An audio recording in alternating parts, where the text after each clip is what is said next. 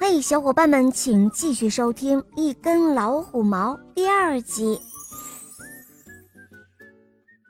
这时候，小松鼠先忍不住笑出声来：“呵呵，这哪里是老虎的毛，这是我的毛，是我刚刚不久脱落下来的。”小蚂蚁听了之后很不服气，他说：“呃，怎么见得就是你的毛呢？”小松鼠说：“春天到了，我要脱去身上的黄色毛，长出一身青灰色的毛来，好迎接碧绿的夏天呀！”小蚂蚁，你看看我怎样脱毛？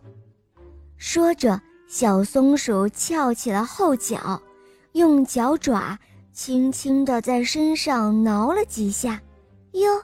地上真的落下了一堆黄色的毛，小蚂蚁说：“哦，我就不明白了，一会儿是黄色的毛，一会儿又青色的毛，这都是干什么呀？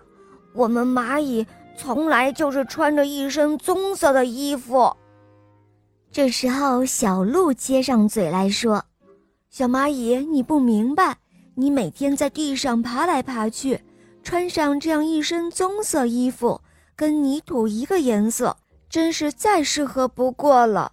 可是小松鼠整天在树林子里蹦来蹦去的，它的毛要是不跟着树叶变换颜色，那就很容易被山猫发现，把它叼走吃掉。不过，小鹿说到这里，走近前，仔细地看了看那根所谓的老虎毛。换了个口气说：“我看这根毛好像也不是小松鼠的，而是我的。”小蚂蚁听了之后更加不服气了。他说：“哦，这明明就是一根老虎毛，怎么会又变成你的毛了呢？”